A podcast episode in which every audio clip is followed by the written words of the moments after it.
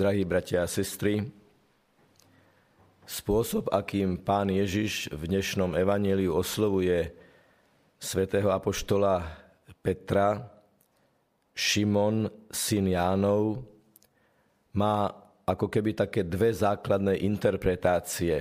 Ak čítame texty znalcov Evanelia svätého Jána i starokresťanských duchovných spisovateľov a autorov. Jeden z týchto výkladov hovorí, že to Šimon, syn Jánov, môže znamenať, to slovo Ján v sebe koduje slovo holubica, bar Jóna a môže to znamenať syn holubice. A v tom prípade to znamená Peter, to, čo práve teraz hovoríš, hovoríš z Ducha Svetého, ktorého holubica symbolizuje. Pokiaľ ide o úryvok, ktorý sme prečítali dnes, tam je tá interpretácia iná.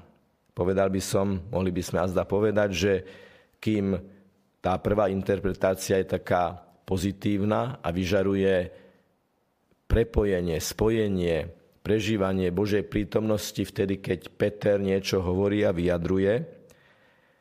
Iní autori v tomto druhom texte hovoria, že to Šimon syn Jánov vyjadruje, aj keď je to úctivé a slávnostné oslovenie, ale vyjadruje vzhľadom na iné oslovenia Petrove istý dištanc, ktorý vznikol medzi Petrom a Ježišom vtedy, keď Peter trikrát povedal, že Ježiša nepozná.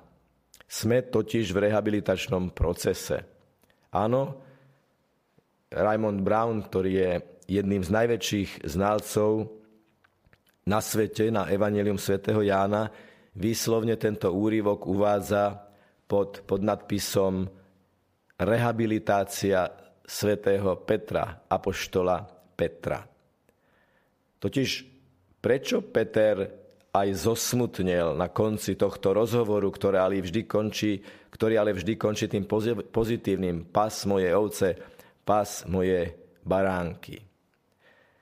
Totiž tá trojnásobná otázka, trikrát položená otázka u Petra celkom jednoznačne nemohla nevyvolať spomienku na jeho zradu, keď trikrát to znamená v plnosti toho vyjadrenia, keď niečo povieme trikrát, keď niečo zopakujeme trikrát, ako keby sme to jasne, definitívne potvrdili, že vieme, čo hovoríme, že vieme, čo vyjadrujeme, tak tá, tá Petrová nutnosť trikrát odpovedať na tri Ježišové otázky, ktoré znejú rovnako, celkom jednoznačne evokovali, že ako si ma Peter trikrát zaprel, teraz dostávaš šancu a možnosť trikrát mi vyznať, že ma máš rád.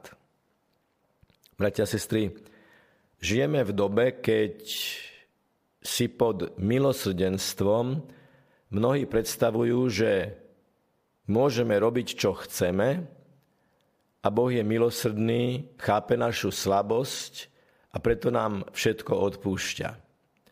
Aj dnešný evaneliový úryvok ale hovorí, že Božia logika nie je v tom, že by povedal, ste slabí ľudia, príjmite sa takí, akí ste, akceptujte to, čo robíte a ja som milosrdný a budem vám to do nekonečna odpúšťať.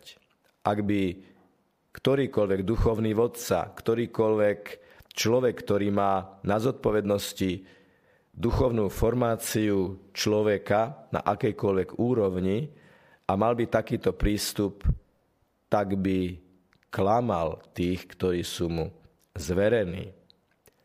Skutočné milosrdenstvo v Božej logike sa môže naplno realizovať len vtedy, keď v človeku nájde pokoru a pokánie. Kde je pokánie, tam sa Božie tvorivé milosrdenstvo môže naplno rozvinúť. Svojho času som počul o jednej pani učiteľke, ktorá odchádzala do dôchodku a už všetci vedeli, že teda učí posledný rok, posledné mesiace a tak povedala, milí žiaci, tak na rozlučku z písomky všetci dostanete jednotku. Toto gesto by sa nám mohlo zdať také milé, také veľkorysé, ale myslím si, že z hľadiska výchovného sa určite dalo vyjadriť e, určité poďakovanie alebo určitý vzťah k žiakom aj iným spôsobom, lebo ani v tej najslávnostnejšej chvíli neprestáva platiť pravda, že jednotkár je jednotkár, trojkár je trojkár a peťkár je peťkár. Niekedy v takom mm, citovom splanutí, v takom emocionálnom vybudení sa robia veci, ktoré v konečnom dôsledku sú zavádzajúce. S istým takým pozitívnym prekvapením som nedávno v jednej besede s mladými ľuďmi počul aj takúto požiadavku.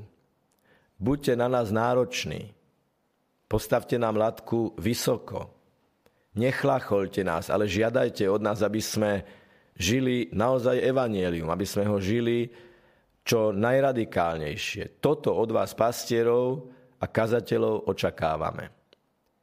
A myslím si, že každý človek dokáže vycítiť, kedy sme v pravde a kedy nie sme v pravde, ako by sme asi nepochválili lekára, ktorý by nám zatajil našu skutočnú diagnózu, nechválme ani tých, ktorí sa nám boja povedať, že sme jednoducho hriešnici a padáme.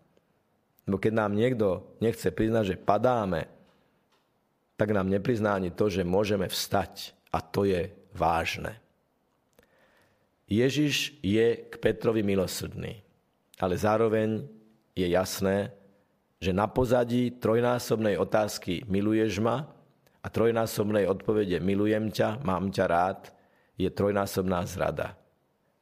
Očistný účinok trojnásobne položenej otázky môže ísť naozaj na dreň a do hĺbky vtedy, keď je jasné, že Peter urobil niečo, čo bolo zlé a teraz dostáva možnosť urobiť niečo, čo je dobré čo ho vymaňuje z toho pádu, čo ho vymaňuje z tej zrady a dáva mu, ukážu, ukazuje mu novú cestu. Vďaka za všetkých tých kňazov, katechétov, vychovávateľov, rodičov, ktorí dokážu pomocou Ducha Svetého vo veľkej vyváženosti, rovnováhe byť prísny a milosrdný. Skutočné milosrdenstvo musí obsahovať prísnosť, ale skutočná Bohom chcená prísnosť musí obsahovať lásku, čiže musí obsahovať milosrdenstvo. Pane, ďakujeme Ti, že si na nás náročný, lebo práve Tým nás voláš k tomu, aby sme stále hĺbšie a hĺbšie objavovali v sebe všetko to dobré, čo si do nás vložil. Lebo Ty žiješ a kraluješ na veky vekov. Amen.